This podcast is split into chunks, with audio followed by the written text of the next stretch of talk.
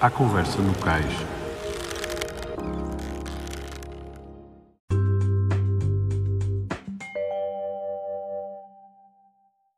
Marco Peixoto, bem-vindo ao, à Conversa no Cais, o podcast do LX Sailing.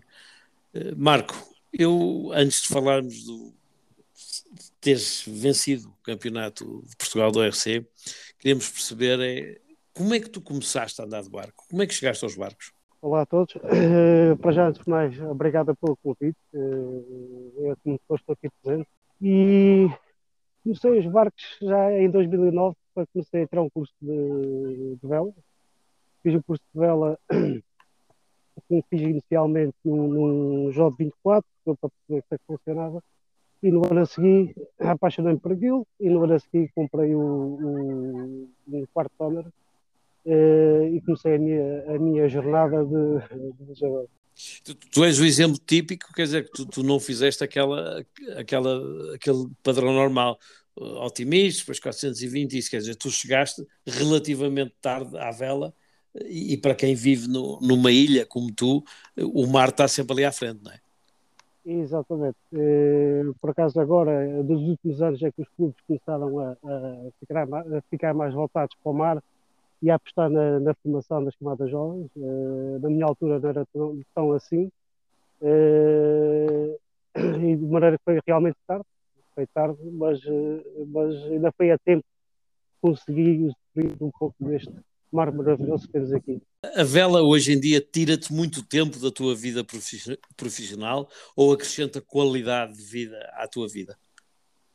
A vela neste momento acrescenta-me qualidade de vida. Uh, quando nós temos de trabalhar a nível profissional, a vela vai para o segundo plano, como é óbvio, mas todos aqueles tempinhos livres que nós temos, eh, gosto imenso do, do, do, do, do barco e, e em cima dos acontecimentos, acompanhar as regatas, eh, faz parte de, de, do meu cotidiano já. Tu antes tinhas um outro barco, como disseste, o, o Flica, quando compraste o Flica ou quando pensaste comprar o Flica, foi já a pensar no Nacional do RC? Uh, não, eu comprei o Flica em 2020.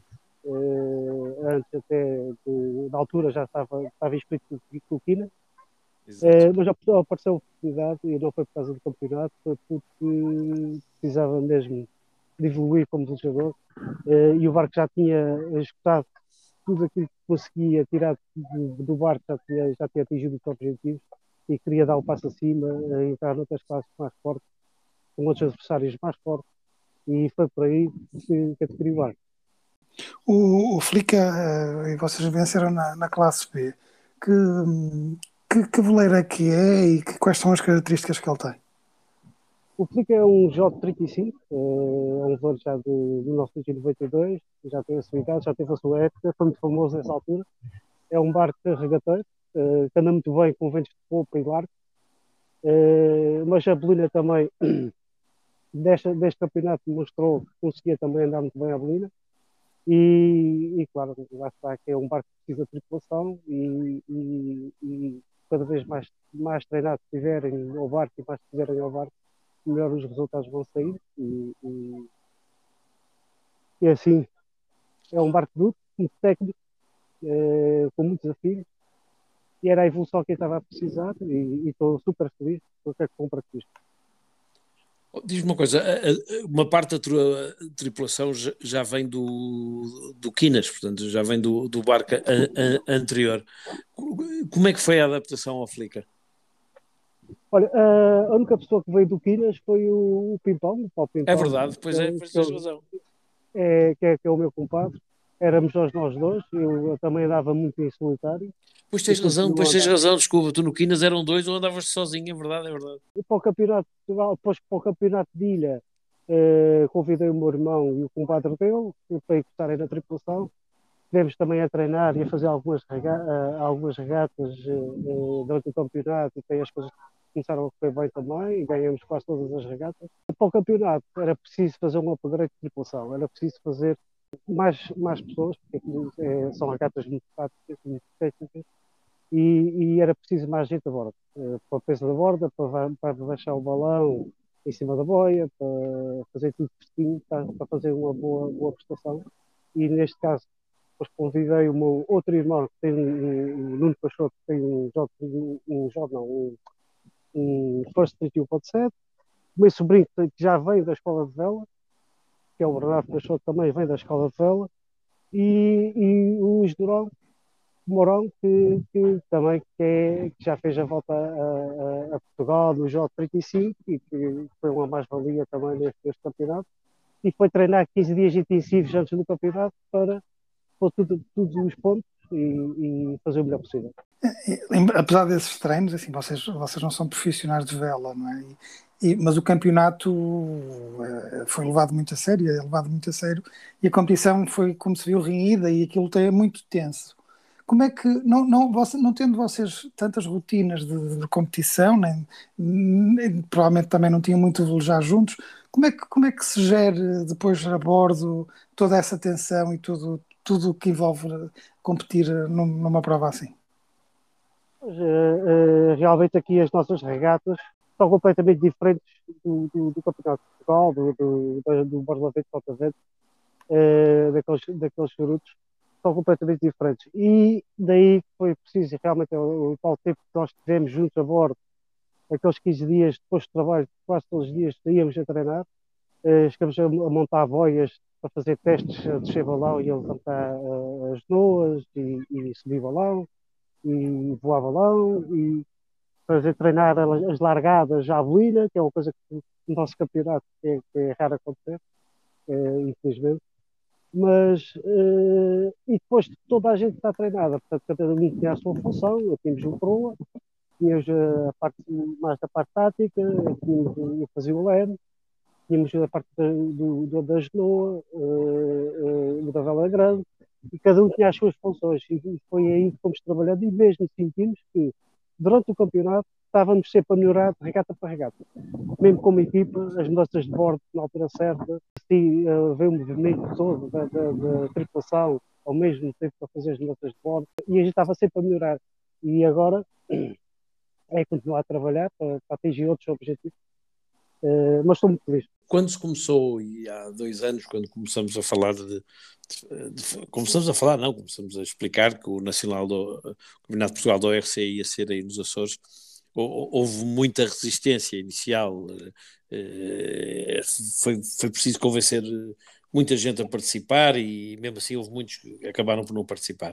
Tu, tu, tu quando acabou o campeonato, tu com um brilho nos olhos disseste assim, Epá, eu nunca mais quero fazer outras regatas, estas é que eu gosto mesmo, porque ação, atenção, estas largadas, a tensão que isto tem. Tu achas que o ORC veio para ficar nos Açores também, e em Angra em particular, ou na terceira em particular? Olha, é, é, daqui da conversa o mestre vai estar no, no, na nova direção do clube, percebi que há a intenção do, do UFC continuar. É, para mim é bom, eu gosto, gosto de regatas, gosto do, do, do rating em si, e, uh, e uh, eu penso que com isso, se vier tudo mais, tudo mais das regatas que, aprendemos que este campeonato consiga pôr na prática, acho que era uma mais-valia para o clube e para, para, todos os participantes.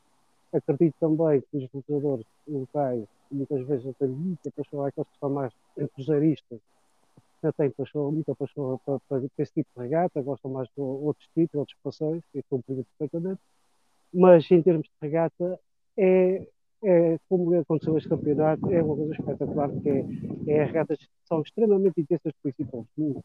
É, é, a, a gente está sempre com muita atenção. É, aquelas largadas é, é quase a ter um infarto.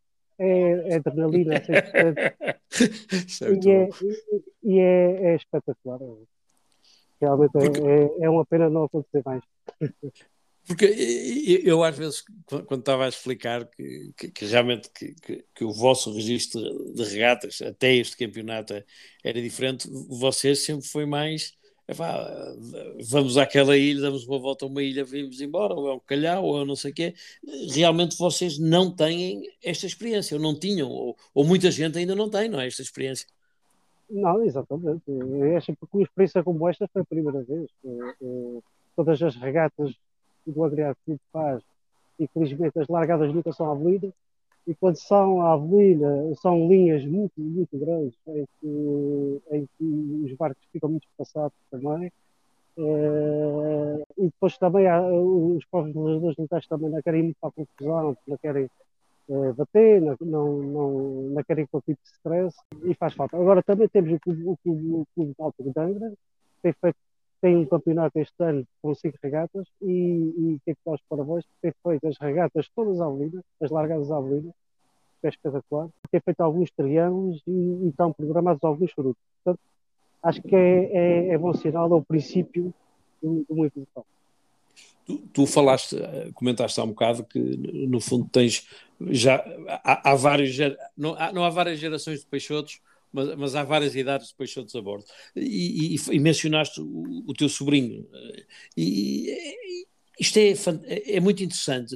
Eu parece-me, mas gostava de ouvir a opinião, não é que miúdos que vêm ter uma escola de formação de vela, de repente possam participar também em regatas eh, em que há muita adrenalina, porque nós sabemos que para os miúdos hoje um, ou há uma tensão grande, ou, ou eles, de um modo geral, vão para outros desportos ou para outras atividades porque realmente os miúdos precisam de coisas mais, mais rápidas, mais duras, mais intensas. Exatamente. Que, como é que o teu sobrinho viveu isto e o que é que ele te disse no fim e, e o que é que tu achas que todos vocês eh, na terceira e nos Açores podem fazer de alguma forma, a, por exemplo, ser obrigatório ou ser recomendado que cada um leve um, um miúdo, em cada embarcação leve um miúdo de uma escola de vela para os criar este apetite também para a vela de cruzeiro? Isto já chegou, já, já, já chegou a ser feito algumas vezes, uh, uh, convidar os miúdos da escola cruzeiro, da escola de vela para fazer, uh, para participarem em algumas regatas. Ainda só alguns são muito novinhos ainda. O meu sobrinho já veio da escola de vela, agora já está na universidade, quer dizer, Uh, já tem, já tem uh, 19, fez agora 19 anos, mesmo no dia do campeonato estava a fazer o seu aniversário, e ele uh, viu muito intensamente o campeonato. Viu muito e via-se também que estava muito empenhado e, e, e, quis ir fazer o, o, as largadas à proa, uh, uh, muito empolgado com tudo. E no fim, no fim, super feliz, tinha sido campeão, e disse: Tio, para o ano, se fores para o Porto, podes contar comigo que estou lá. Portanto, ele está, queria ver aquilo outra vez. e, mas neste momento, ou seja, quem, quem, quem vai, por exemplo, à Horta e uh, sente que, que, o Faial, uh, aquele, no Faial sente que a Horta é uma cidade muito voltada para o mar, respira-se mar e aquilo é vela por todo lado. Em Angra não, não se passa bem isso, ou seja, Angra é uma cidade que, como se costuma dizer lá, que está de costas viradas para o mar, porque a Bahia é muito bonita, mas a cidade parece que está virada, está virada de costas para a Bahia. É um bocado isso, ou, ou já, ou as mentalidades já começam a mudar e as pessoas já se começam a aproximar mais do mar e de, da vela e das, das, atividades náuticas? Eu penso que, como disse, e é, é, é verdade, com certeza que sim, a Horta realmente é, é, é a cidade da vela. É? É, desde, desde a história emblemática do Peter Café e tudo mais, a Horta realmente é virada para a vela. Neste momento, Angra está a crescer está, está-se a tentar para o mar. E, em termos de regatas, mesmo que não sejam regatas tão técnicas, mas sejam outro tipo de regatas, é a ilha que neste momento está a fazer mais regatas. Nós estamos com, com 16 regatas uh, no Aviado Clube para organizar, com 16 regatas, depois também temos o Campeonato de Portugal e o Náutico tem mais 5 regatas. E se nós formos ver o Clube da Val da Horta, uh, há cinco ou seis regatas, quer dizer, em termos de, de comparação para aquilo que Horta é e para aquilo que a Angra é, a Angra nesse aspecto está, está, está mais à frente. Agora, claro, é preciso que haja a população que vir mais para o mar, é, que aposte mais na, na, na, formação das crianças e que as pessoas, quando, quando pensam num desporto para, para o filho, incluam a vela, que muitas vezes esse pensamento existe. E é só mentalidade que tem que mudar, e que não é de um dia para o outro, claro que não. Mas uh, já, acho que já começamos no, nesse caminho. E acho que o futuro vai, vai ser mais risonho. Até porque há um facto que, que, é curioso, que é muitas vezes nós cá no continente que achamos que, que, que, não há apoio na divulgação e na promoção. Da vela. Aí, aí nos Açores foi o oposto, este campeonato foi, foi um paradigma do oposto, quer dizer, todos os dias no, no, no telejornal eh, da RTP Açores tínhamos o resumo do dia e, e, o Rádio Clube de Angra todos os dias fez reportagens e fez também muitas reportagens prévias ao campeonato e houve também o apoio incondicional da Câmara uh, na pessoa do, seu Presidente, uh, que depois também apareceu no fim, teve lá a jantar connosco, na entrega de prémios, tudo isso. Tu achas que, que realmente estão reunidas as condições para que hum, num futuro breve, uh, quem sabe, mais barcos dos Açores e de Angra vão poder estar a disputar títulos, seja em casa ou seja fora? Eu penso que sim, eu penso que as pessoas estão a começar a ficar, já, já, já viram que a, a potencialidade do Marco Palestra em termos para a economia local, que é, que é muito importante, eh, das recuperações, e, e, é preciso criar condições para receber essa gente. E é isso que temos que trabalhar, é, tem mais condições e, e, a própria Câmara também, é, é, não só no campeonato, mas também noutras situações tem apoiado a RTP, como a Atlantis Cup também fez, no Campeonato de Portugal também fez um, um resumo, que é de louvar, e é um desporto. Ao fim e ao cabo, estávamos a ter um Campeonato de Portugal na Ilha Terceira, isso é, é a primeira vez que acontece, e, e, e, é bom que as pessoas tenham, tenham noção da importância que é e, e de tudo o bom que pode trazer. Agora, o futuro, o veremos, não é? Mas eu penso que as pessoas estão a começar a ficar viradas para despertas para, para, potencialidade do mar e da, da vela. Tu, tu, tu, o, o, teu sobrinho já, já marcou na data no calendário dele, não é?